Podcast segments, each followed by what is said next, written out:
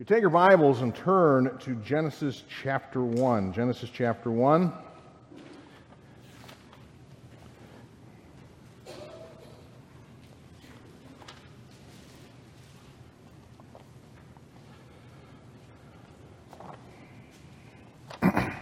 I'm not a person who likes uh, going to art museums.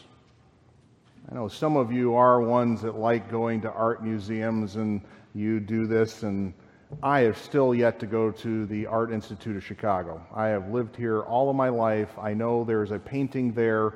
Uh, I think Whistler's mother is there or something, and, and then there's the uh, famous American Gothic, I think, that is there. I have never been there. Uh, it's just not me. And you say, why? Well, typically it's because of paintings like that. See, it's, it's things like that that kind of make me go, okay, people are willing to pay a huge sum of money and study that type of thing. And I think about this and I go, I could come up with something like this. You know, why am I going to study this? I could have done this by taking a few paint cans and kicking them around my garage and, and coming up with something like that. And, and the humor of it, as I was reading some articles even about this this, this past week, is that when they have people come and look at these, they sometimes will ask art students, were, these done by a famous artist, a child, or even an animal? About 50% of the time, the art students can get it right, which is an indicator of what the quality is. Now, this artist is kind of famous. Let me show you another painting of this artist. There's another one there and uh, it is uh, one that uh, has been sold, and, and uh, yeah, people have bought it. But uh, you look in the corner, and the, you know, I, I just look at this, and the name that is signed there is one, and you can barely see it Pockets Warhol. That's the artist's name. Now, there's artists that are doing things out there. You know, they got one that's called Banksy right now that he goes out and he paints things in different locations, and people are like, oh, look, this is worth, you know, millions of dollars. And he had something where recently he had the painting and it shredded itself after someone bought it. And it's, it's that type of thing. You know, this, this painter here, Pockets Warhol, you go, okay, well, you know, he painted this. You want to see a picture of Pockets? There you go. That's the painter of that painting, Pockets Warhol. Not up there. It's still communicating. It's back there. It's not up front.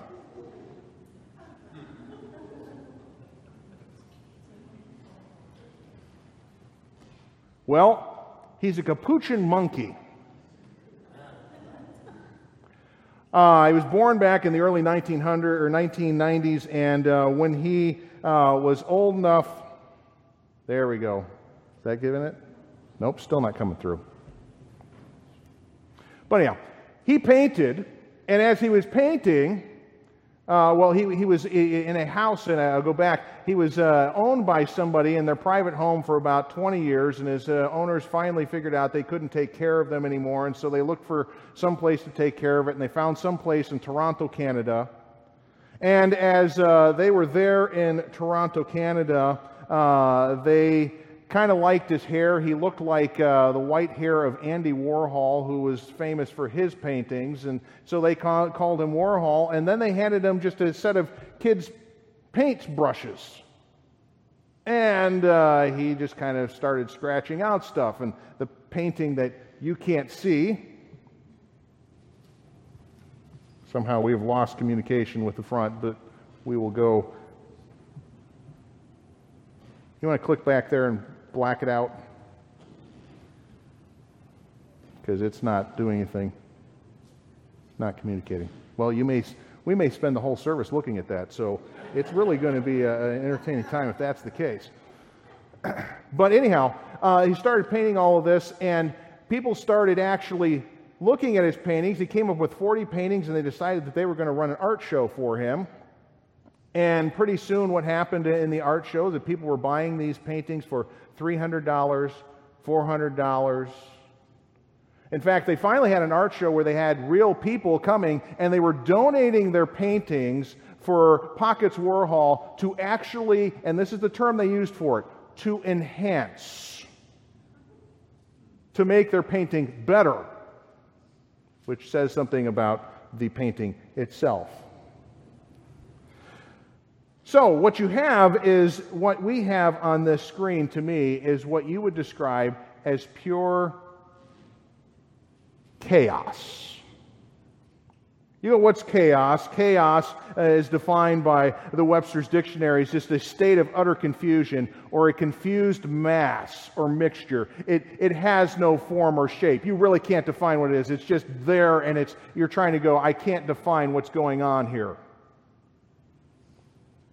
And what you have in Genesis chapter 1 is what God is declaring there is chaos in the universe because there's no form, shape, or uh, anything to define it by. And what God is able to do with that chaos is to give us something that is an orderly and blessed creation.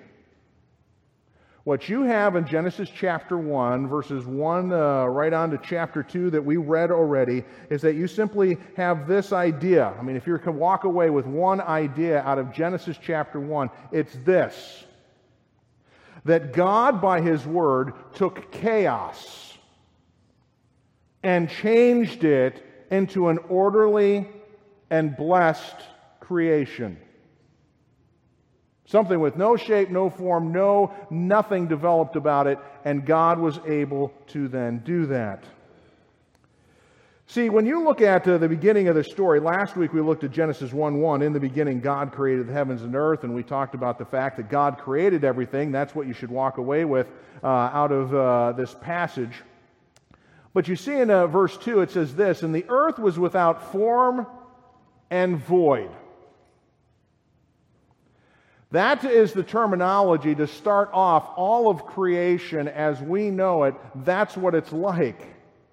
You say, what does it mean, uh, this uh, Hebrew phrase, tohu wabohu? What does it mean, this idea? Well, it's just simply describing something that's unformed and unfilled. Uh, that it's waste and void. Uh, these words were used to describe in other places of the scripture deserts or cities that were completely leveled by uh, another nation and set to fire. Uh, it was these type of terms that were used to describe what the beginning creation was emptiness, no organization, nothing.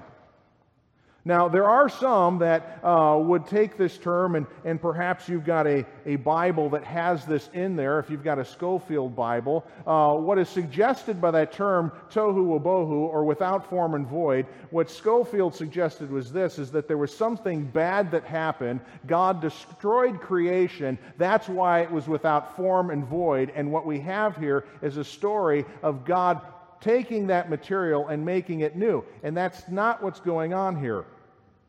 That theory was known as the gap theory, and for years there were people suggesting that this is why the universe looked like it was old.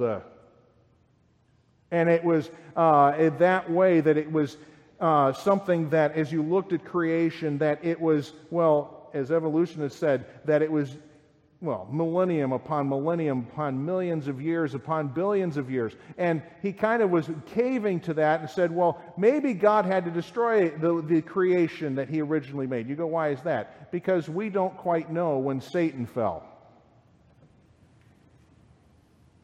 Okay, some have suggested the fact, as you look at the book of Job, that the angels were there when God created the world. So when were the angels created? Not specifically told, but somewhere along the line, we know that Satan fell because by Genesis chapter 3, we've got Satan tempting Adam and Eve. But nowhere as you go through the scripture do you have any indication that God created uh, something, had to judge and destroy it, and then recreated it. This term, without form and void, as we'll see as we go along, if the slides actually work, but they probably won't. But what we'll see is that that's the setup statement for the rest of the creation story here. The idea that things are without form, without shape, and that they're void, that it's empty, that there's no life going on. What God's going to do with a universe that has nothing going on, nothing there, He's suddenly going to give it shape and He's going to fill it with energy, life, things going on. And so, as we start off here, there's an absence of life or the ability even for life. And so, you have this chaos that starts here that the earth was without form and void. But at the beginning, you also see this in verse 2. It says this, and the Spirit of God moved upon the face of the waters. There's this darkness that's there, and all of this is going on. And then it says the Spirit is there moving, it's hovering, is the idea over creation. What you find as you read through the rest of Scripture that the Godhead, God the Father, God the Son, and God the Holy Spirit are all involved in creation. It's not accidental. It's part of the plan of God that what happens here with the universe that's created, God has a part in it. Some have said this that God the Father was the one who planned for this, planned for creation. As you think about God the Son, uh, he is described as the one who kind of affected this. He's the one who put the plan into action. Say, how do you know that? John chapter 1, verse 1. In the beginning, sounds like the book of Genesis, but it says there, in the beginning was the Word. The Word is Jesus, the Son. And it makes a statement the Word was with God, and the Word was God. The same was in the beginning with God. All things were made by Him.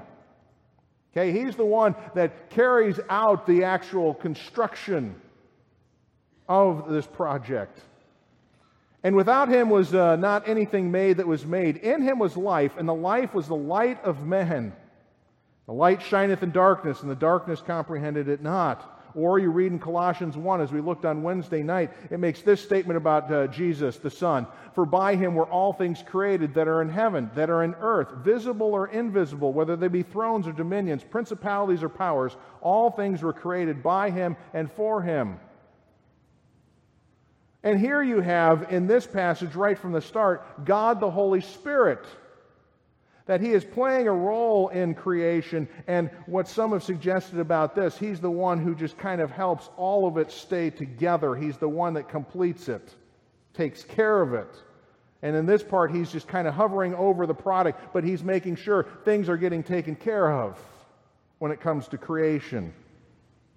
And so, as you look at this chaos, in the midst of this chaos, as God steps in, the Godhead, God the Father, God the Son, and God the Holy Spirit take an interest in creation and take part in creation.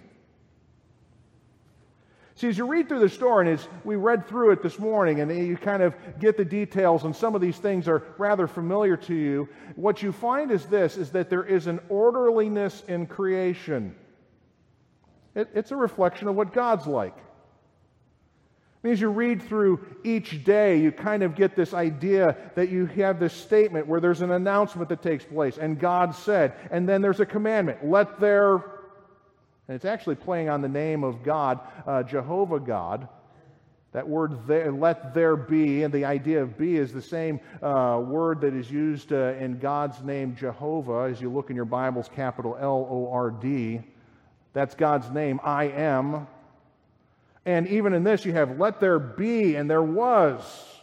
And you have a separation. Uh, oftentimes, as you look that day was separated from night, water was separated from other water, land from, and you have this separation that takes place in each one of the days. A report was made. So God made these things. And then as you look at the story, there's an evaluation. It was good.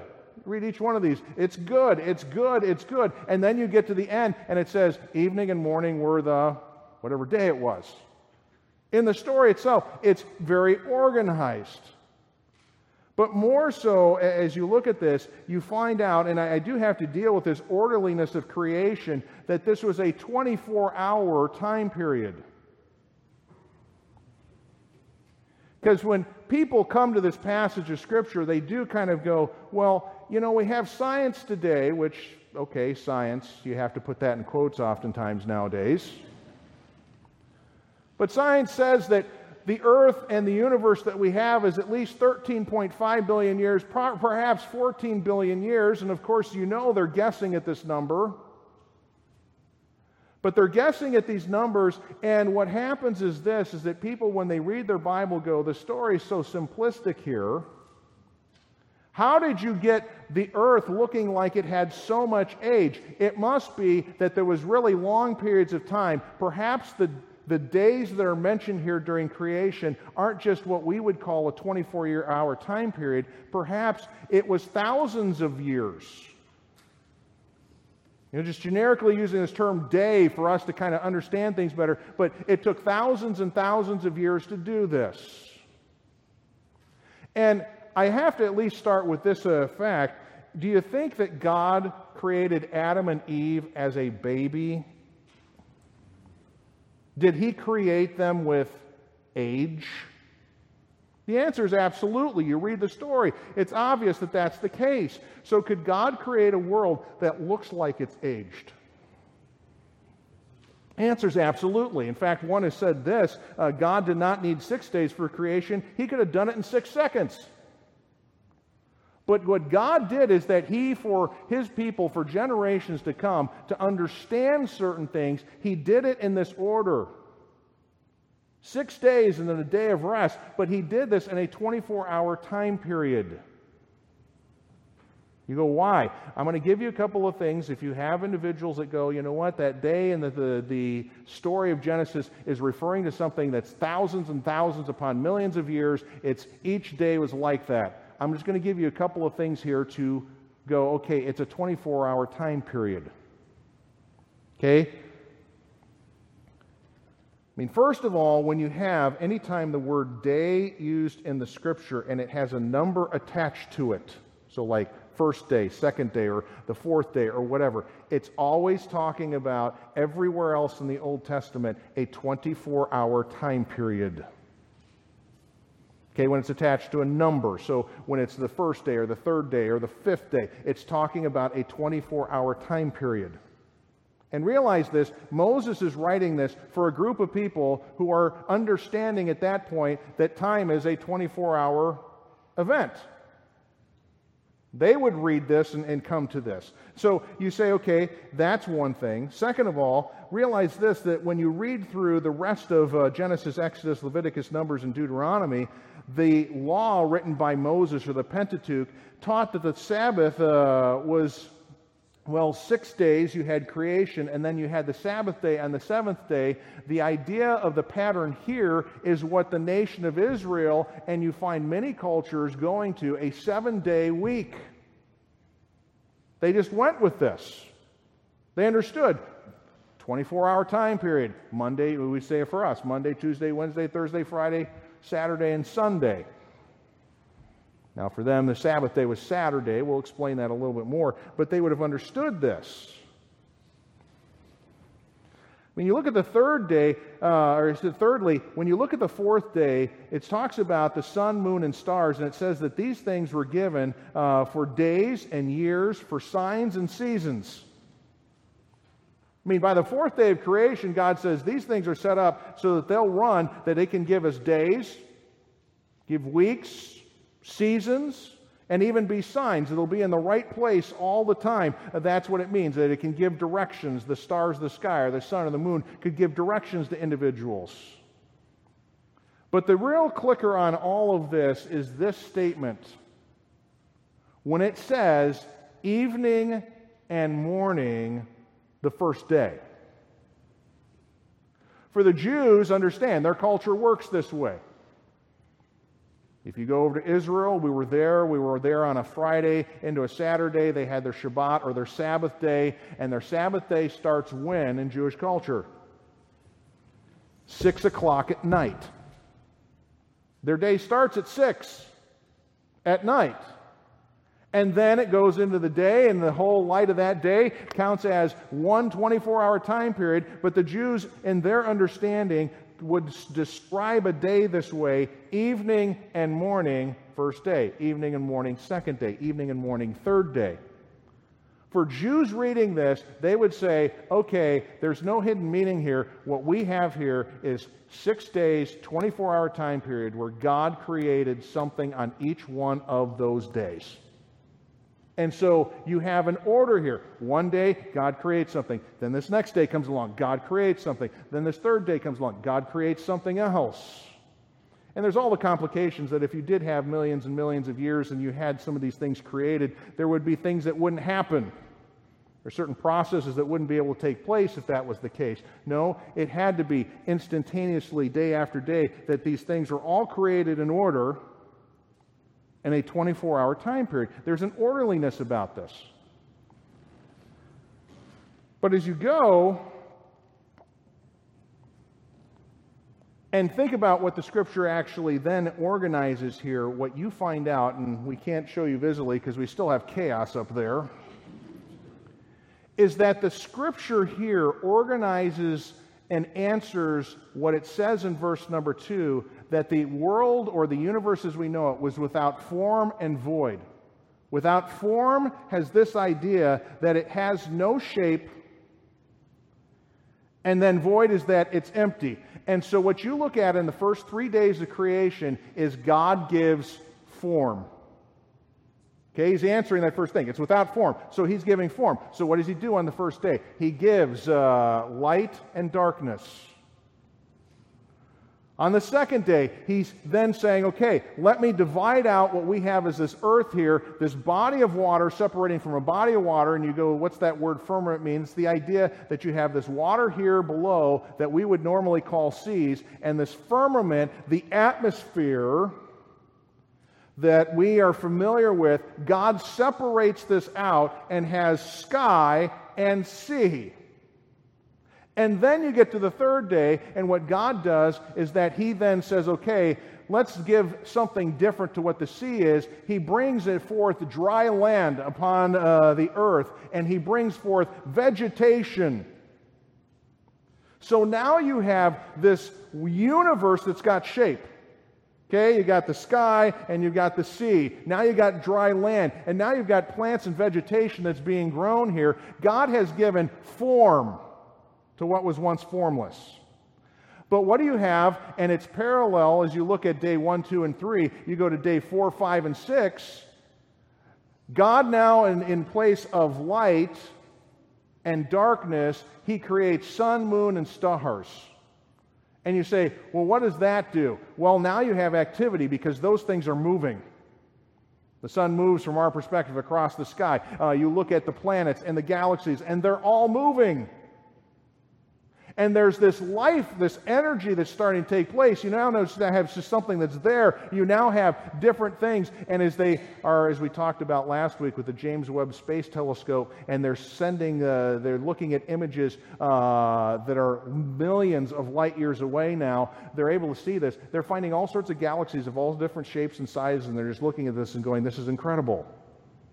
It's not plain and boring. They are being amazed by the things that they're seeing and the stars they're seeing, and they're going, This is incredible. There's stuff all over the place that's taking our attention. Well, that's what God does, adding the sun, moon, and stars. Uh, and then on day four, excuse me, day five, you have this uh, that goes on that God uh, puts the fish and the fowl in. Okay, he puts stuff in the sea. And as you talk about people who are, are studying the sea, they're still finding stuff in the sea. Every time they go down to the bottom of the ocean, usually they're going, oh, there's a new creature here. There's another one. And they go and they go everywhere and they're finding in the deepest abysses of the ocean that they're finding life there, things going on, moving around. There's life. There's energy that's taking place. And you look at the sky above us, and there's all sorts of things in the sky above us that are going back and forth and fill our days with noise and sound and activity that we can just look in the sky and see this taking place. And then you have day number six that parallels day number three where now you have this vegetation that's there, you have to have stuff in the vegetation. And so God creates the animals. Some of them climbing in those trees, and some of them just enjoying the plains and the vegetation that's created there. And you have all this activity, and then God creates human beings. See, what God's doing is He goes, okay, I'm going to give this emptiness, no shape, no nothing going on, this chaos that's there. I'm going to suddenly give it shape. Now I'm giving it fullness. I'm filling it, I'm giving it life. And so, as you look at this story, you find out that God does things decently and in order. 1 Corinthians uh, chapter uh, 14 tells us that's what our God is like. That's why our services, in many ways, ought to reflect that because God does things decently in order. You can see it in creation. God did things orderly. It's not haphazard as you read some of the accounts of ancient cultures as they read through and they try and describe what happened in creation. And even in the creation story, there's complete chaos that goes on confusion and, and uh, things that are going on. Where you read this, you're going, okay, God's a God who does things decently and in order. There's an order about this creation. And it is, as you read through it, and we're not going to talk about every detail of everything that grows here, but it is interesting to note with what God creates on the very first day. What does He create? Light. You go, why is that? Well, think about the description of what God is like. God is light. That is how He's defined. He's, he's defined that He is love. Uh, in one passage, that God is love, but He is light. His character is reflected by this, and as you see at different times when God appears to men uh, and shows forth His glory, there's this brightness, this light that's there that is reflecting what his character is like. And the very first thing that God puts into this universe is to insert this light that is a reflection of what he is like. The universe starts with God, and the first thing created in this universe is light, which is a reflection of God's character, who He is. And as you look at this, that you have this darkness. Now, this is a thing that's going to play out throughout the scriptures. Say, what's darkness? Darkness is stuff that brings no life, no light, no energy. And there's going to be this separation as you go through this. As God, as He starts this story, He creates this light, but then He divides the light and the darkness. And it just pictures the fact that what's going to happen is that people that are followers of God are going to do what? They're going to walk in the light. They're not going to walk in darkness. We looked at this a couple weeks ago in John chapter 3. Those that don't know God are walking in darkness. They don't like the light. Why? Because they like their darkness. You read through the scripture, 2 Corinthians chapter 4, the Apostle Paul talking about uh, what happens when the gospel or the good news of Jesus Christ, who is described in John chapter 1 as light and life. When he comes into the world and this gospel is given, that there's a response to the world we live in. But if our gospel be hid, it's hid to them that are lost, in whom the God of this world, talking about the devil, hath blinded the minds of which them, uh, minds of them which believe not, lest the light of the glorious gospel of Christ, who is uh, the image of God, should shine into us. For we preach not ourselves, but Christ Jesus our Lord, and ourselves your servants for Jesus' sake. But then this statement, for God who commanded the light to shine out of darkness, hath shined in our hearts to give light and the knowledge of the glory of God in the face of Jesus Christ. See, right from the start, God says, okay, I've created light. It's a reflection of who I am. But what you're going to find is that there's going to be darkness, spiritual darkness in this world when God enters into this world. Darkness that doesn't want to be a part of God. And God says there's a difference. In fact, as you think about when the Apostle Paul talks about uh, individuals that are in the church that are followers of God, and he makes this question because some of them are going out and living their life like the world is. It's living in darkness. And he says, What fellowship hath what? Light with darkness. You go, why is that? Because light is a reflection of what God's like for us to live uh, our life differently uh, and to live in darkness is not a reflection of what God is like. And so, right from the start, you see that God is light, and He's just re- adding this element. This is me, right from the start, light.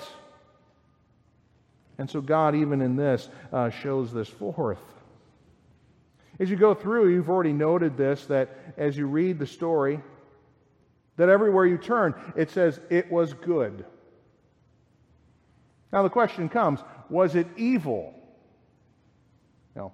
Why did God have to keep saying that it was good? Was there some evil before this that God was uh, trying to correct? And the answer is no, that's not what this word good means. When you think about this word good, uh, when it's used in our Bibles, it's used to example something or examples of things that are happy, beneficial, that are beautiful, are morally righteous, preferable, superior quality, or of ultimate value, when, when you have God saying, it was good. What he's saying is this A, it's beautiful. B, it's beneficial because as you go through this, God is finally, by the time you get to the last element with humanity, everything is there that human beings are going to need who are the reflection of God. They've got everything. And when you get to humanity, well, how does God describe the, the creation of humanity? He describes it this way that it was very good. That he's finally gotten everything that he needs for these individuals, human, human beings, humanity. He's got everything in place for them. It's ready for them to enjoy this universe that he has created. It's set. And it was beautiful and it was good, but really what you have here is that he's going along, this is good, this is good, this is good, and you finally have the com- complete accumulation of this that everything is needed, and it's the high point when you get to humanity. That it's very good. God's got everything taken care of. He's got it set just the way He wants. This is good. This is perfect, as you might say. And as you see in chapter 2, as we look at it next week, that everything about that universe that God created was perfect. Everything about it. We said that, that God said when it, He goes through all that is good, that He gets to the point, the high point of creation is the creation of human beings. And you think about creation and the, the living things that are there, well, a lot of them have restrictions. You think about the, the fish and the fowl, well, they're kind of restricted to certain areas. Fish typically are in water. Uh, birds are typically in the air. They're kind of limited as to where they can go. Animals are kind of limited as to where they can go. But when you think about human beings, they're free to go wherever on this globe. Can they get into the sky? Yeah, we can. Can we go underwater? Yeah. By our ingenuity. We can do all of these things. Where, where you get to humanity, it's not that you have some other creature like all the rest of them. No, there is a difference in this because when the story stops with humanity uh, and starts talking about their creation, it's completely different than the rest of creation. In fact, when you get to Genesis 2 next week, we're going to talk about more specifically how God formed uh, mankind. But you get to the story and you start talking about this, and verse number 26, and it says this And God said, Let us make man in our image after our likeness. Okay, God doesn't say that about any of the rest of creation. He's not saying this is a this is who I am exactly, that this is what I'm like. No, what he says is that this, what I'm creating, is a reflection of who I am. Now, understand when it says the image of God, it's not saying that they are God. An image is, a, a, as you think about this, is, is, times used to describe a statue or, uh, in some cases, an idol or those type of things as you read through the Bible. It's not the item itself, it's a reflection of what that item looks like. And you get the understanding as it talks about in verse number 26 there that it says, Let us make man in our image after our likeness. Okay, not exactly like us, but similar to us. Now, the question uh, that some of you in reading that statement say, will have this what does it mean when God says, Let us make man in our image? Let us. Now, who's God talking to there? And there's two suggestions here that God is talking to the angels and saying, Let us, you know, me, myself, uh, as uh, God, make. But more than likely, what we have here is a, a discussion between the Godhead God the Father, God the Son, God the Holy Ghost. Let us make man in our image and in our likeness. This is the first hinting. We've kind of had it with the Spirit of God and God the Father creating, but here you have this statement let us make man in our image. Now, how is mankind like God? Just a few suggestions here as we go through. But reflectively, what you're going to find is that mankind is going to be like God because of mankind's purpose on this earth. I mean, look at what God says. Let us make man our image, after our likeness. Let them have dominion or rulership over the fish of the sea, over the fowl of the air, over the cattle, over the earth, over every creeping thing that creepeth upon the earth. See, God rules over the whole of the universe because He's the creator. But what does God do with humanity? He says, I am giving you rulership and responsibility for this world, this globe, where you have the fish and the fowl and the animals and all of these things that are here, that mankind's responsible for it. Mankind is reflecting the rulership of God over the whole of the universe, God's given mankind responsibility here on this globe as a reflection of God's character. And that might be what it might be saying there when it talks about we being created in the image of God. We are, in some ways, uh, given characteristics to reflect what God is like. We have ears and nose and eyes and that type of thing, but that's not that God has that because God's a spirit. He's not made up of matter like we are, but we do understand what God is like when we talk about God's arm is doing something or God's eyes are seeing certain things.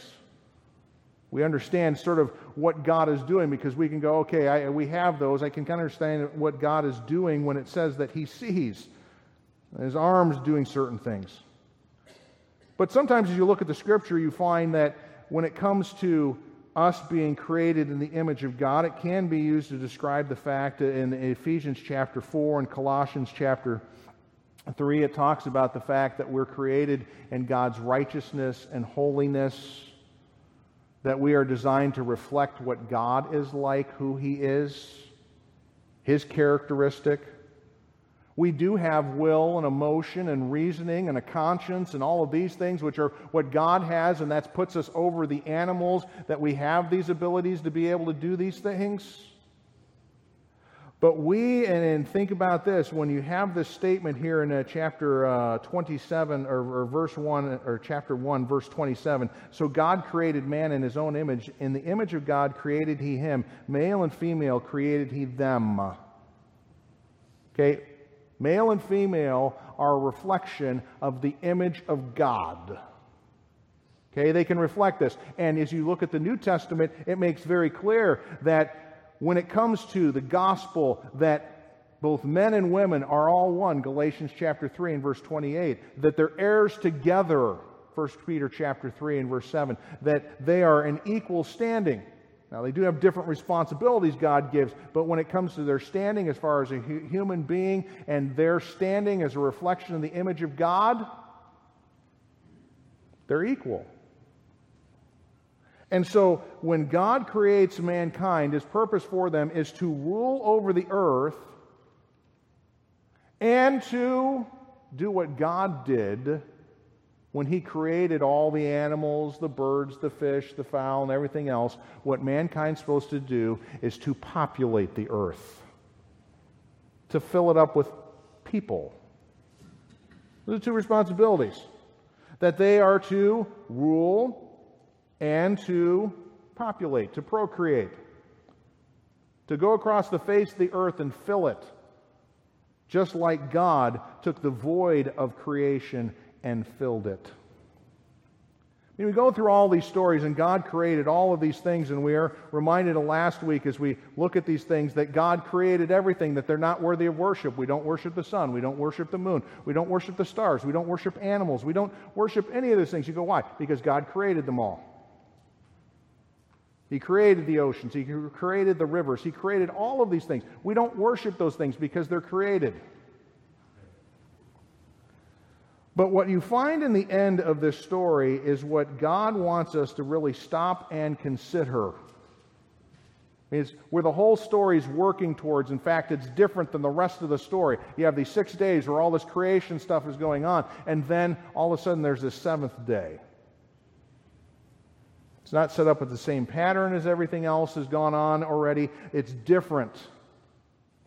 You look at verse uh, chapter 2 and verse number 1, it says this, and thus the heavens and earth were finished and all the host of them.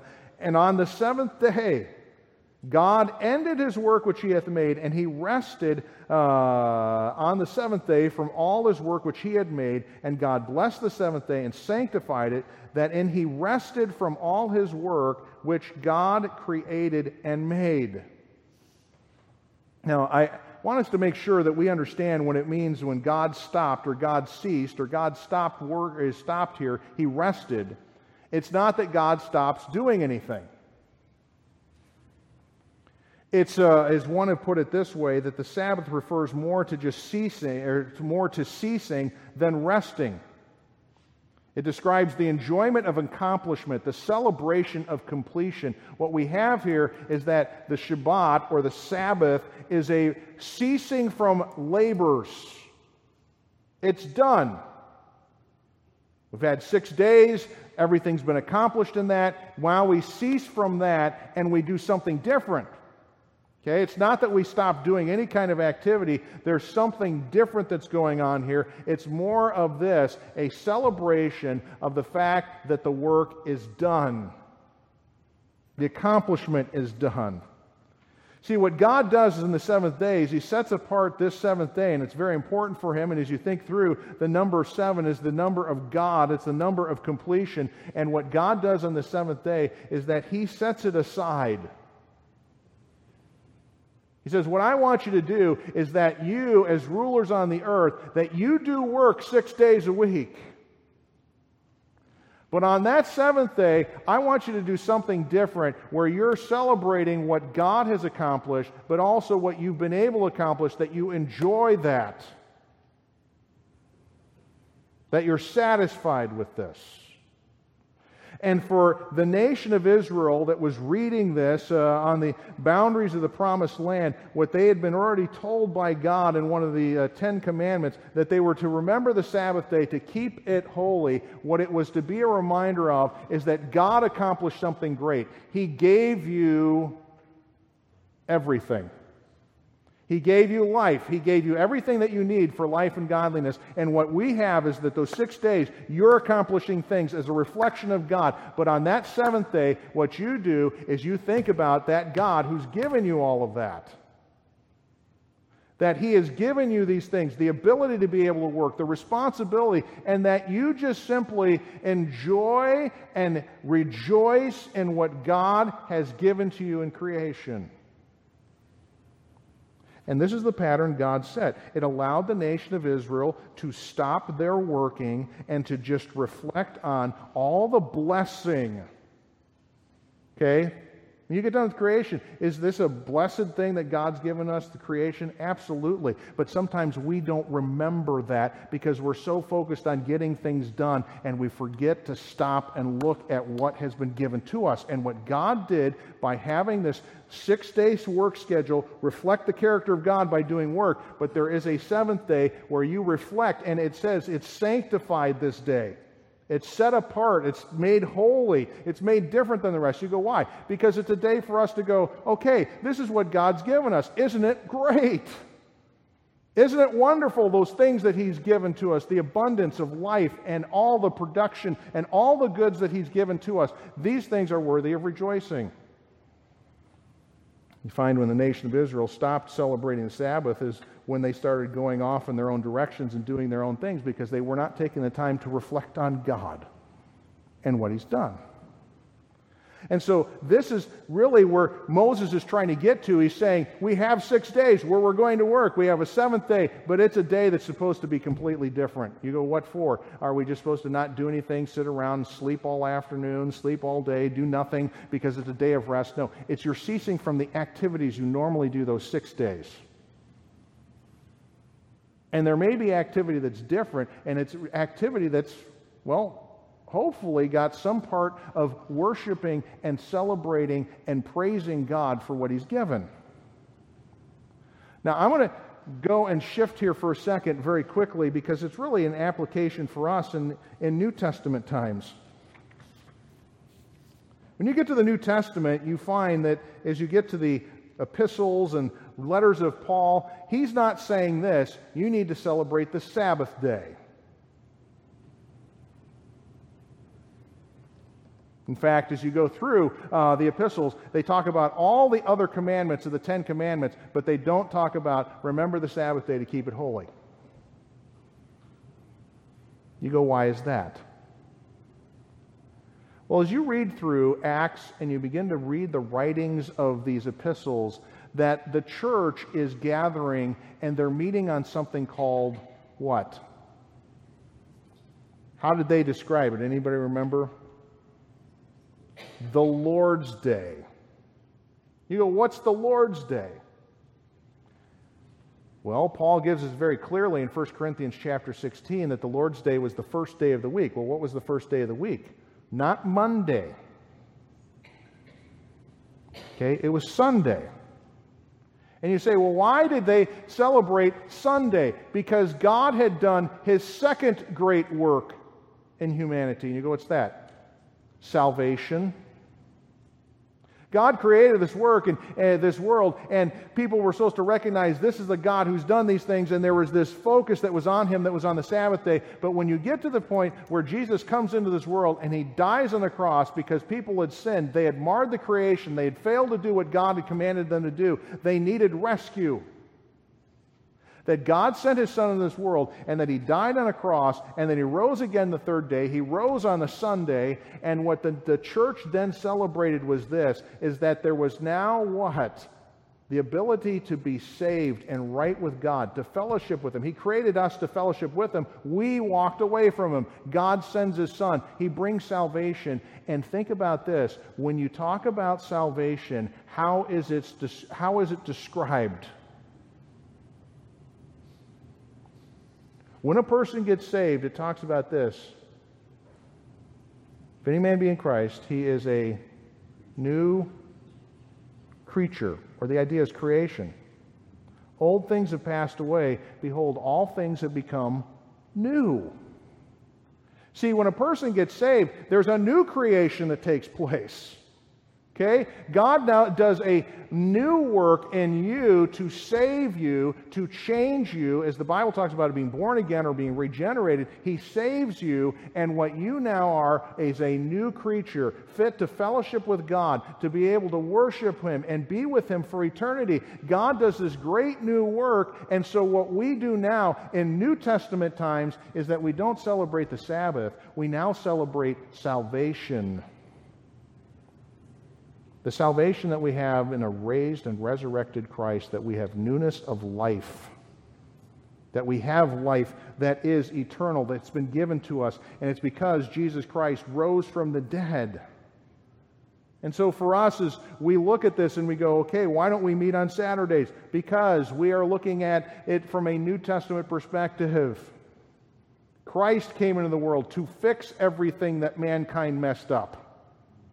We're going to read this in Genesis 3, where mankind messes up. And the rest of the Old Testament is God getting people prepared for his Son to come into the world to give them salvation. For those that had run and wandered from God, God's going to bring salvation in his Son. And that's the, the first great point in human history everything's created. The second great point in human, uh, human history that Christ came into the world, died, and rose again to give life eternal. That's the second major event in human history. And that's what we look back on now, is that we celebrate the fact that we have been made right with God. That Jesus, the first or the second Adam, came and fixed what the first Adam hadn't done right. And that he dies to give us life eternal. And so, for us, just kind of going through the story of creation as we've gone through the details of it here today, and there's a lot of them, we ought to, first of all, praise God for His creation. It's not that we get to the New Testament, we're just like, ah, who cares? You know, we got salvation now. No, you read through. I mean, we sang the, the words of immortal, invisible, God only wise. You know where that's from? New Testament that New Testament people just didn't forget that God was the creator and these things. No, they thanked Him for that, but they had, we might say this, bonus material, bonus things, greater things to even praise God for, and that was salvation. And as we look at the world, that we have opportunity to see these new galaxies that they're seeing, and we're able to focus in on the smallest cells of the body. It is God who did all these things, and He did them decently and in order. In your body, even though you times go, I visit the doctor far too often. Your body is a wonderful, amazing thing of order because if anything was to go completely out of balance, you would be done. But God created us in a way that our body would balance out. And you look at the universe that we're in, uh, and everything runs by these laws and these rules, and it functions, and you just go, This is incredible. This world, even though it's got all sorts of incredible things, it runs orderly. It's constructed in such a way that you're going, Okay, this universe was created by a God of order. We ought to praise Him for that. We've done that this morning in the service, but it ought to be as we go throughout the week that we're seeing this with our eyes as we see the sky and we see the, the vast fields. Not many mountains around here, but uh, we see all these other things that we can just go, wow, God's a great God. Look at what He's done. These animals that He's created, and people too. What an incredible God. But hopefully you can say on the second thing that you can praise God for his salvation. That God, in his plan, as you read the scripture, from before the foundation of the world, planned for his son to come into this world to die in your place. Because you're a sinner, wandering from God. You do your own thing. But God has done this. Hopefully, you have the ability to praise God for his salvation. That Jesus loved you enough to die in your place. And hopefully, you've experienced that new creation. Old things passed away, behold, all things become new, and that you've got reason to praise God for that. Uh, that's the greatest thing that you could do today. Not just merely praise God for creation. There's a lot of people that praise God for creation, but they've never praised God for his salvation. They've never come to know his son. But maybe today you've come in today and you say, Well, I'm thankful for what we've got, but no, do you have salvation in Jesus Christ? That's the most important thing to praise God for. If you don't know your, the Son as your Savior, you could today. Call upon Him in your sin and go, I have no hope of pleasing God. Jesus Christ came to this world, and what the Scripture promises that you will be saved. You will be a new creature if you just call upon the Savior. Hopefully, you've done that. Lord, we thank you. If we look at creation and the order that you have, it is amazing that uh, you were able to take the chaos in our world, in our universe, that there was nothing shaped or formed, there was nothing there, and that you gave it shape and then you filled it with energy, things going on. Just the beauty of that. And every day we experience that as we look at your creation and what you're doing, uh, all the things that we could praise you for. But Lord, we are thankful today, and many in this room are thankful for that second work of salvation of Christ coming in this world, and that there are individuals in this room by faith that have put the, they've put in Jesus Christ, have come to know Jesus as their Savior and experienced the new creation the new work. That you can take sinful individuals who brought chaos into their life, they went their own way. And what you can do is take an individual like that when they come in faith to you and make them new, to bring order, to set things right that you've got that ability. And so, Lord, there's many in this room that experience that, but there may be some here that haven't experienced that. May they put their faith in Christ and, and enjoy that second work of creation and salvation of you creating a new individual. We love you, Lord. Thank you for all the good things, the bounty you've given to us. We're undeserving. It's of your grace and your mercy that you've done it. And we praise you in your Son's name.